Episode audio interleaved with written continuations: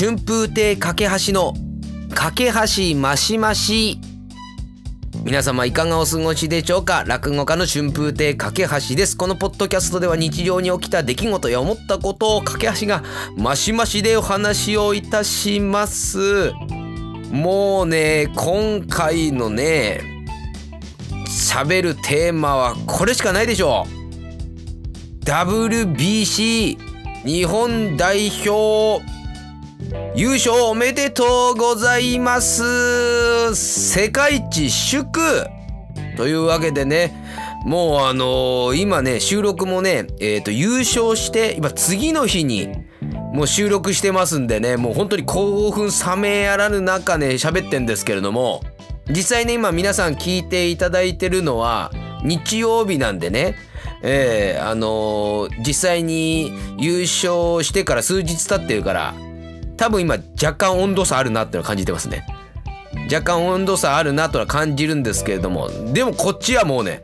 もう優勝したてだからもうめでたくてしょうがなくてもうそれでねもうやっぱ今回なんといっても MVP のもう大谷翔平選手がもうあんまりにもすごすぎて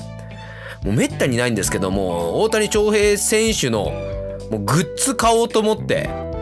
でもうちょっとユニフォームとか T シャツとかもう帽子とかねもうキーホルダーとかもうなんかないかなと思っていろいろ考えた結果西川のエアーマット買っちゃいました。点で支えてます。点で。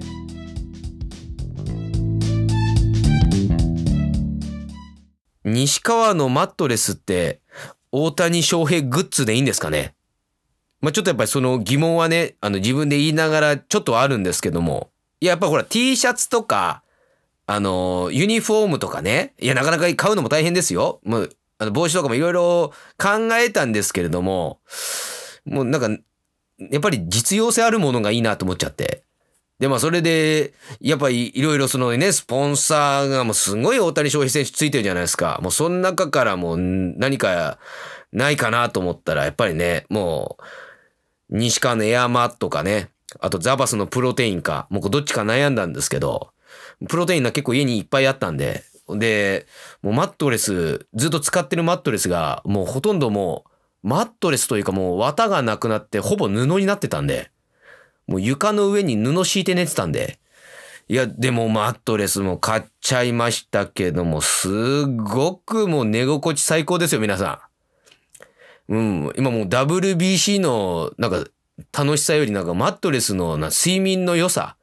睡眠向上の素晴らしさをなんかもう伝えたくなってんですけどね。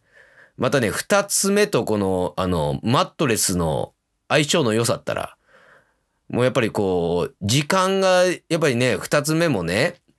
やっぱりこう、忙しい時もあればね、ちょっと時間も空く時あるんですよ。まあ、時間空けばね、その分稽古するのがやっぱりこう、ね、まあ未来に向かって大事なことだと思うんですけど、もうマットレスあるとね、もうそれよりすぐ昼寝したくなっちゃいます。もう好きあらば昼寝しようっていう。もうなんか、あの、二塁ランナーが、あの、牽制されて戻る勢いで、マットに飛び込んでます。ヘッドスライディングで。もうそのぐらいね、えー、今西川のマットレスすごいんですけど、まあそんな話題じゃないんですよ。もう WBC おめでとうですよ。やっぱりなんか、今回の、やっぱりもう何がすごいって、もうなんか日本のね、多くの人がこう見てるなっていうのも感じたりしてね。それ何かっていうと、結構やっぱ落語会とかでも結構枕とか、ね、その中のくすぐりでも多くなかったですか ?WBC の話題。ペッパーミル結構出てきませんでした。これが本物の流行りですよ。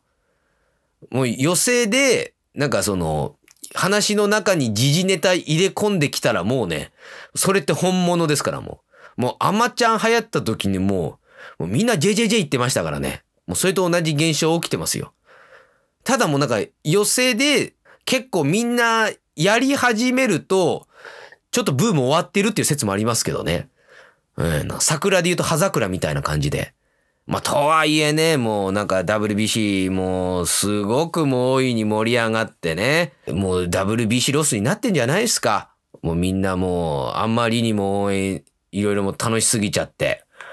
もうだからね、今回ももういろんなテレビ局とかなんかでもね、特集されたりとか、うん、されてますけれども、ただなんか、今回、やっぱりこう、前回もね、そのね、一郎選手でもう十何年前に優勝した時とかも、すごくこう取り上げられたんですけれども、なんかそれでちょっと変わったなんか時代の意見だなって思ったのが、これやっぱりこうね、今もね、こうやってなんか野球の話してますけど、でもみんながみんなこう野球が好きじゃないというか、みんなが興味持ってるわけじゃない中で、こういうなんか野球の話をすることっていうのは、なんか野球ハラスメントだみたいな意見があってね。なんかそれすごくなんか時代だなと思って。うん、まあ確かにそれはそうだよなって、みんながみんな好きじゃないのになんか、ねそれを、うん、さも当然のように話すっていうのも、それ確かにちょっと、ねあの、そういう意見も出てもおかしくないなと思うんですけれどもね。えー、なんか野球ハラスメントっていう。なんかありますよね。ちょっとやっぱり野球とかでなんか何事にも例えるってなんか、野球とプロレス何でも例えるみたいな。物事で、なんかそれってあんまりなんかどうなのみたいな意見ってね、なんかちょくちょく出たりしますけども、あなんか野球ハラスメントってなんか、すごい新しい言葉で、なんか、なんでもやっぱり今でハラスメントってこれね、やっぱりこうね、やっぱ気をつけなきゃいけない時代ですから。だからね、落語ハラスメントっていうのもね、これも実際やっぱあったりしますからね。これ感じますよ。あの、保育園で落語するときとか。例えば園児の皆さんにとってあの、ハラスメント、ハラスメントなのかなって、ハラスメントしてんのかなっていうぐらいに。ええー、だからちょっと大きくなってもね、小中高で、あの、学校寄せとかで行くときに、あれ、これちょっとハラスメントなってんじゃないかな、みたいな。もう生徒さん全然なんか、こっちの方になんか、心動いてない中で、えー、こっちもなんか、心を、こちらにあの、うまくつかめない中ではじ、始めてやってる時とか、あ、これなんかもう、おた、お互いに加害者被害者の関係になってんじゃないかなっていうのが、もうなんか、あの、振り返ってもちょっとビクビクしちゃいますけれどもね。えー、またね、なんか、春の甲子園もやっていてね、その春の甲子園で、で、やっぱり日本代表のその、ペッパーミルっていうね、その、パフォーマンスが、やっぱりすごい流行って、高校球児もね、ちょっと真似してやったんですよね。したら高野連の方からも、ちょっと、そういうパフォーマンスは、あの、やめましょうっていう、なんかお達しも来て、でもなんかその、やった学校の監督とかは、あいやいや、そういうなんか、ね、生徒がね、楽しんでというか、自発的にやってることを、まあ、その、なんかね、そのや、やめる、させるのはどうかと思うみたいな意見で。で、それでまあ、まあ、世論の方もね、えー、小屋連の、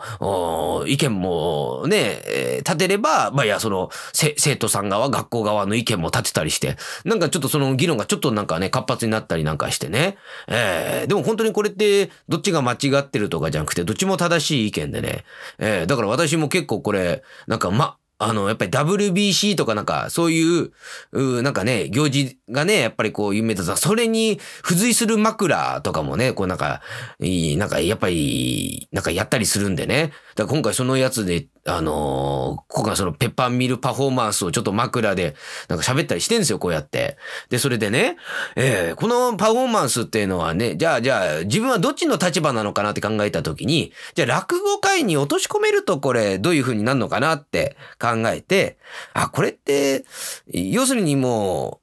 ね、プロ野球選手だったら、まあ問題なく、ね、えー、実際こう自分のなんか名前でチームでやっぱりね、プロだから、こう、背負ってこうやるわけじゃないですか。で、それをやって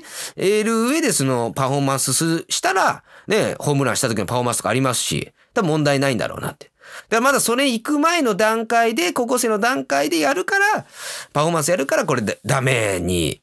なるんだなと思って。そう考えるとこれは落語界に置かれると何かなと思って、僕思ったのが、このやっぱり高校生のパフォーマンスっていうのは、前座の枕と同じなんじゃないかなと思って、このやっぱり、前座のうちにこの枕振るってことは、まあ確かにちょっとその場とかでは、こう、わとか反応あったりするんですけど、まあそれよりかも、まあやっぱり、それを、なんだろうな、よく、ふうに思う人もいれば思わない人もいるし、ましてやそのパフォーマンスが正しいかどうかもわからないまま、むしろそうやることでマイナス面が多いかもしれないっていうことを事前に高野連側が判断して、まあそういうのは、むしろ、まあやらなくてもいいんじゃないみたいなことで言ってんじゃないかなっていう。これをね、まあ講座で話すんですけれども、要は高野連っていうのが、師匠側からの立場で、上の立場で話してんじゃないかって話すんですけどね。まあちょっと、賛同が得られないっていう。まあ多分僕の話の組み立て方、持ってき方がちょっともう、多分あと一歩というか、ちょっと悪いと思うんですけれども、反応得られないまま、WBC も終わり、えー、私もこのやつ、もう使うこともないし、ただ、なんか、全くこう、フィットした気配もなく終わったんで、供養の意味も込めて今話すっていうね。ええ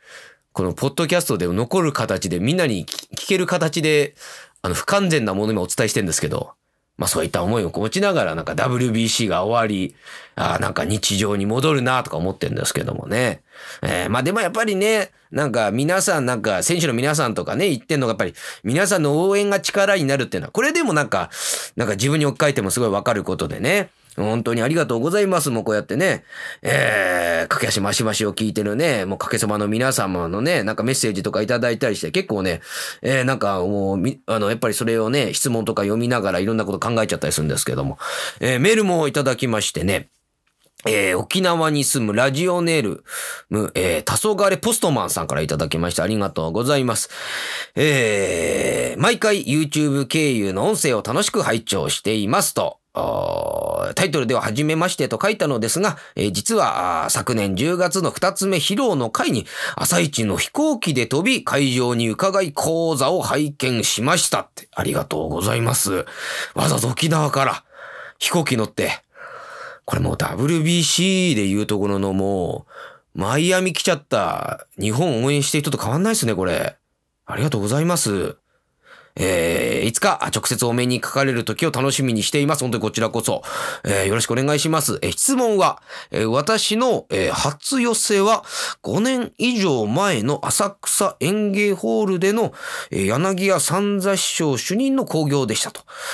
その際に、えー、居残り左平次をされてましたと。車話にほだされて、えー、その後、えー、風俗に行ったら、えー、ぼったくられると、私自身にとって変なオチですがって、これどういうことですか？これ。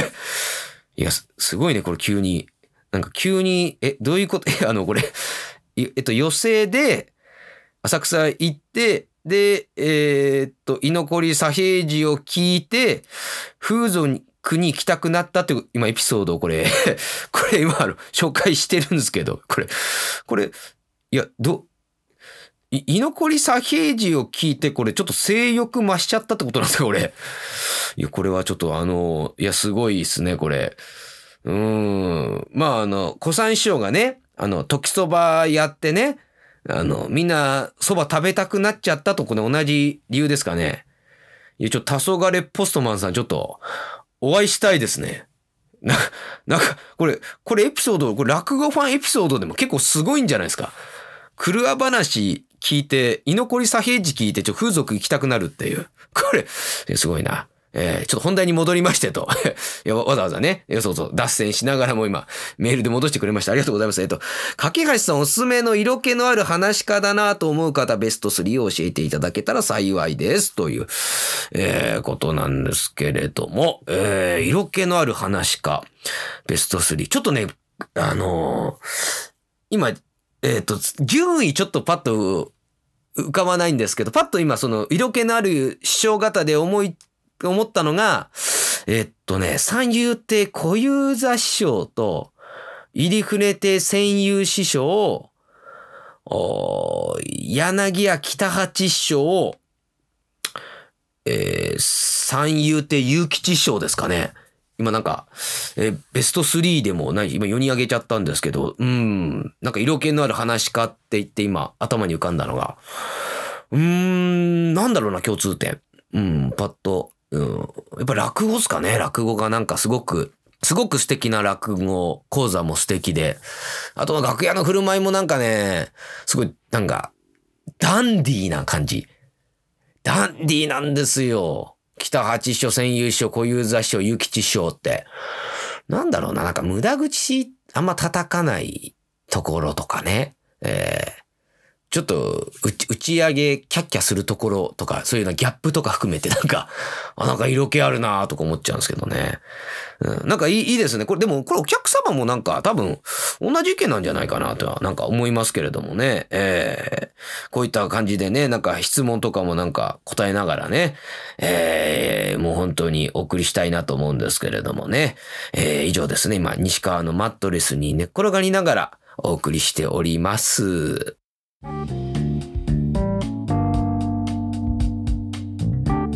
えー、っと、それ以外の話題で、えー、っと、今週気になったのが、えこちらく兄さんが財布なくしちゃったっていうツイートされてたっていうのが、なんかすごいちょっと気になるんですけど、これ何ですかね？これ演芸会、なんでみんな財布なくしてんすかね？いや自分も含めてね。これ、ねど、どう、こ怖いな、なんか。なんか、役、役落とし？役落としとかなんかよくわかんないですけど、なんか、これ、順繰り順繰りになんか、財布落とすんですかね。これまだなんか終わんない気しますよ、ほんと。ね。な、何か今声張り上げてますけどね。いやもう本当に、な、なんなんだろうな。ちょみんな、注意不足かな。ちょっと多くないですか ?3 月ですよ。今年。ああ、やっぱ寸志兄さんからの1月からスタートして、なんかもう、3ヶ月経ってこんな何人もなくすってなんかあるんですかねなんかここまで来たなんかその、最終的になんか、ど、ど、どこまで行くのか見たいですけどね。最後すごい大御所なくしちゃう可能性ありますよ、これ。若手どんどん来てるんで。えー、ということで皆さんも気をつけてね。えー、でもなんかいいね、ベスト3なんか自分でちょっと考えるの面白かったんでね。えー、なんか皆さん考える、まあベスト3とかじゃなくても、なんかこの、なんか余生でなんか起きた素敵な出来事とか、この師匠ちょっとかっこいいなと思った瞬間とかな、そういうなんかエピソードとかいただけるとなんか楽しいかなと思いますんでね。えー、皆様からのね、えー、かけそばの皆様からのメッセージもお待ちしております。アドレスは kakepod.gmail.com です。アルファベットはすべて小文字かけポット .gmail.com です。